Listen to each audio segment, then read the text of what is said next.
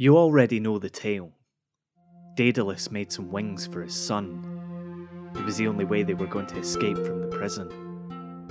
The wings worked, but he told the boy that he had to take great care if he was to stay airborne. Fly too close to the sea, and the feathers would become clogged with water, and he would drop like a stone. Fly too high, and the sun would melt the wax which held the wings together, and he would drop like a stone.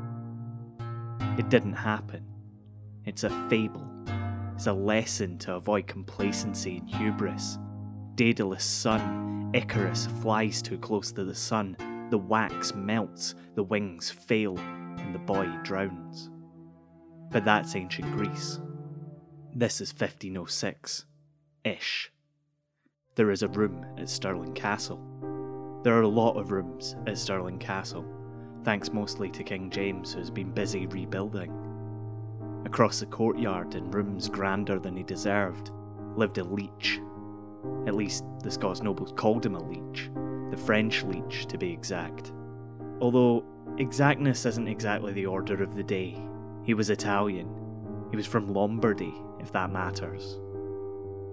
The room is festooned with lumps of metal and little bottles full of oddly coloured lotions and potions, it is a desk covered in parchment, scribbled notes, and little sketches.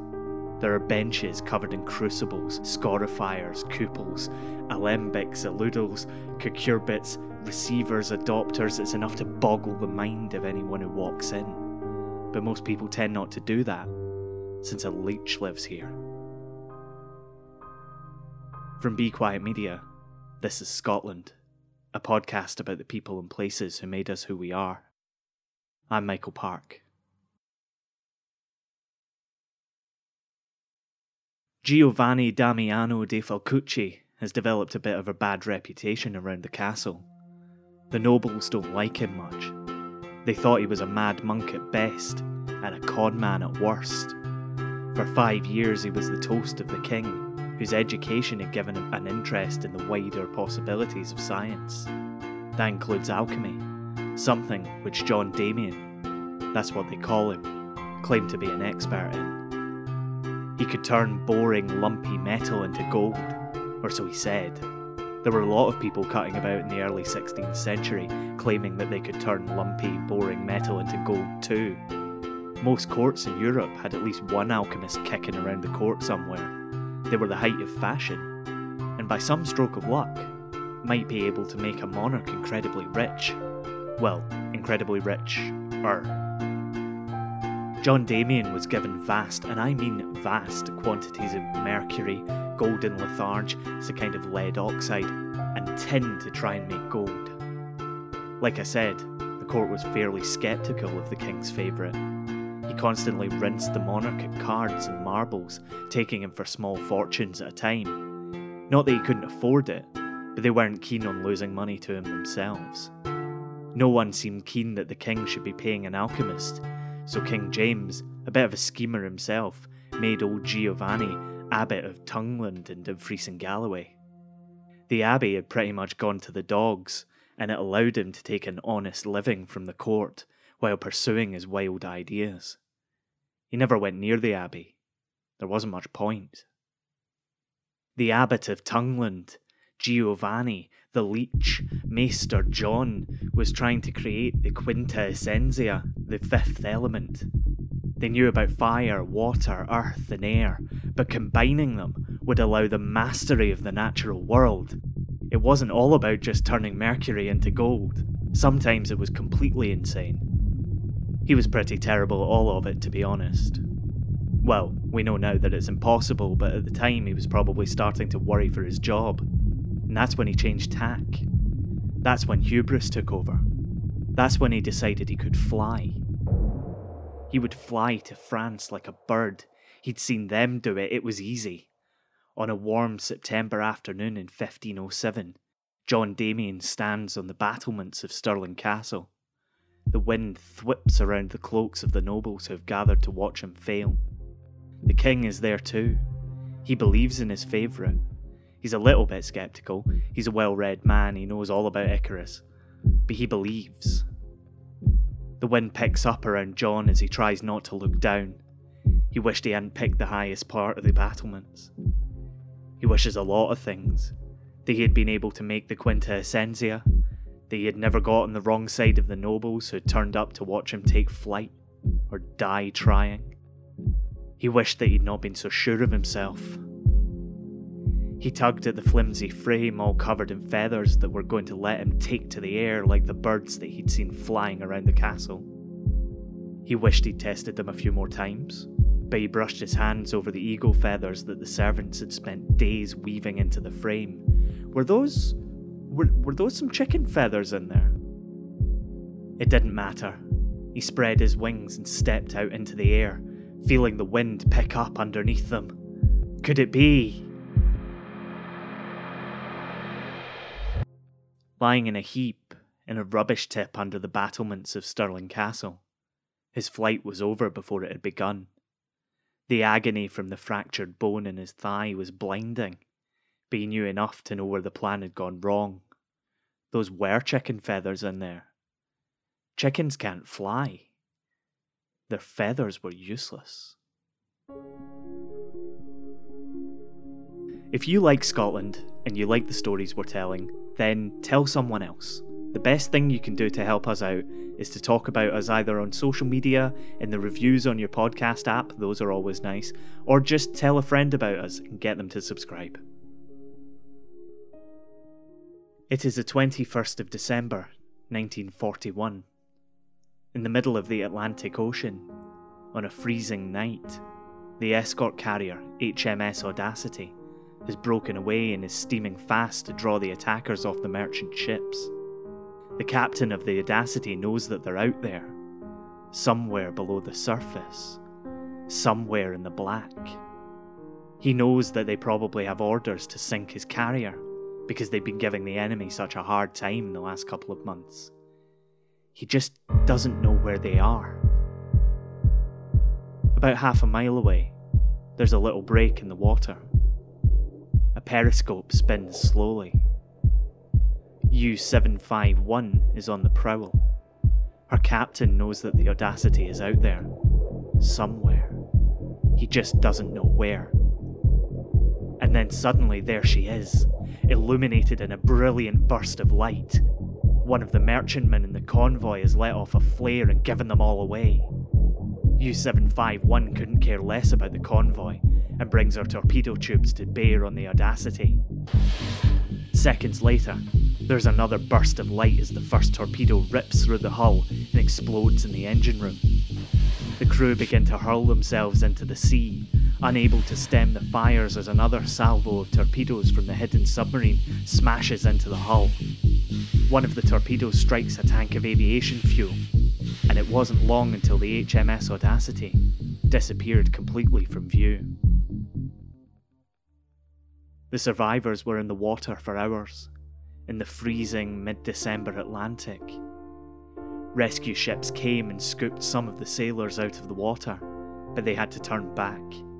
The seas were crawling with U boats, and they couldn't risk being sunk themselves. Men who weren't killed when the torpedoes hit caught hypothermia. Some of their bodies gave up under the extreme conditions. Only a few who were left in the ocean overnight survived. One of them was a young pilot by the name of Eric Brown. They called him Winkle because he was only five foot seven. He was a good pilot. He was a great pilot, and he'd spent time flying planes in Nazi Germany, thanks to a family connection to Generaloberst Ernst Udet. Udet had been an ace fighter pilot during the First World War, and by the time he met a 17 year old Eric in 1936 at the Berlin Olympics, was in charge of research and development in the German Luftwaffe. You know, the one they weren't supposed to have. While attending Edinburgh University in 1938, Eric was invited back to Germany by Udet for a demonstration of the Focke-Wulf FW61. It was flown by another young pilot with something to prove. Seven years later, Hanna Reitsch, whose hands were on the controls of the first ever practical, functional helicopter, would land a plane just yards away from the Brandenburg Gate in Berlin for a meeting with Hitler. Brown wasn't interested in their politics, but he was very interested in their aircraft. The Luftwaffe was producing flying machines at a staggering rate, and the innovation was incredible. He would go back to Germany one more time in 1939 on an exchange program. He was woken up by a loud banging on his door 1st of September 1939. Britain and Germany were at war. His body was still bobbing in the water on that day in 1941.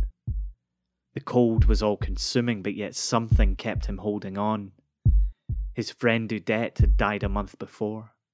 The Nazis had reported that he had died testing a new weapon to help the Reich. That's probably what Eric had read in the newspapers. The truth was that he'd shot himself. The rain started to break the surface of the ocean as Eric started to think about giving up. He had held on for hours, but now he seemed to be alone. Alone except for the bodies. Alone except for the fuel that they were lucky hadn't ignited on the surface of the water. The HMS Audacity was long gone, dragging bodies to the bottom of the Atlantic.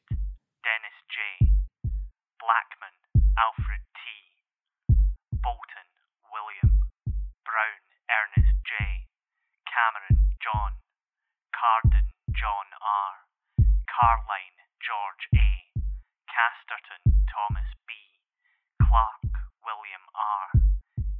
That night took 73 lives, but they pulled Eric out of the water, and he survived. And he flew again. Less than six months later, he was teaching Canadian pilots how to land on the decks of aircraft carriers and flying fighter operations with them to help them out. He was transferred to southern Italy, where he tested the capabilities of captured German and Italian planes. There was no one there to teach him how to fly them, so, using the scarce captured documents he could rustle up, he and his colleagues taught themselves. He came back to the UK and kept testing new aircraft as well as captured ones from the Axis powers. In 1944, there was a buzzing noise high in the sky above his home. Eric was away flying some Fokker or a Junkers or one of the new sea mosquitoes that were just a little bit too heavy to land on an aircraft carrier. There was a buzzing noise, and then the buzzing stopped. The unmanned cruise missile. The Germans called it a V 1, the British called it a doodlebug. Fell from the sky at nearly 500 miles per hour and exploded by his home, almost killing his cleaner and giving his wife a nasty concussion. Eric threw himself into understanding the enemy's jet propulsion program. They would take Spitfires and dive bomb them at high speeds to try and replicate the effect of the Doodlebug. And this led him to testing Britain's first jet fighters and being awarded an MBE by the King for basically being a daredevil. Eric's experience with helicopters, or lack thereof, saw him get the chance to fly one of the first ones ever used by the United States Air Force, the disappointingly named Hoverfly. He turned up for his lesson from the Americans, who handed him a booklet on how to get the Hoverfly into the air and left him to it with a, I don't know, buddy. And then Eric's life got really interesting. All that time he'd spent flying captured planes made him the perfect man to take command of Operation Enemy Flight. The war was coming to an end, and they had to make sure to capture as much Luftwaffe technology as they could before the Soviets got their hands on it. Or worse, some GI with a Zippo accidentally burned an airfield to the ground. The Allies' first target was an Arado AR 234, the first ever operational jet fueled bomber. Eric and his team knew that they were based at an airbase in Denmark, and so they set off, confident that they would arrive at the airbase a few hours after it had been liberated by ground forces. They landed at the airbase, and they found that there had been a hold-up. Not only had the ground forces not cleared the base, the entire Luftwaffe force of 2,000 was still there. Eric and his colleagues could have been shot on sight, but the commander of the base was smart enough to know what was happening, and that the position would be overrun soon enough. He surrendered to the inadvertent liberators, but not before he destroyed the documents they'd need to understand how the jet engines were built. And those are just some of the things that this incredible man achieved in the war. He went on to fly 487 different types of aircraft before he retired in 1970 with the rank of captain. He still holds the world record for the most different types of aircraft flown by any one person, and they commemorated his incredible contribution to aviation with a statue at Edinburgh Airport. They called him Winkle, a periwinkle because he said the only reason he had so many lucky escapes was being able to curl up in the cockpit when things went wrong. You've been listening to Scotland. It was written and produced by me, Michael Park, and is a production of Be Quiet Media. The score for this episode was by the human Dorabella cipher Mitch Bain. Find him online and listen to more of his great work. Just search for Mitch Bain Music on Facebook. Thanks to Hilary Mitchell from Edinburgh Live for suggesting that we look into the life and times of Eric Winkle Brown. You can find out more about the show on our website, thisisscotland.co, and get in touch with your feedback on Twitter at Be Quiet Media, and we're on Facebook and even Instagram if you search for Scotland Scottish History Podcast. Thanks again for listening. We'll see you next time.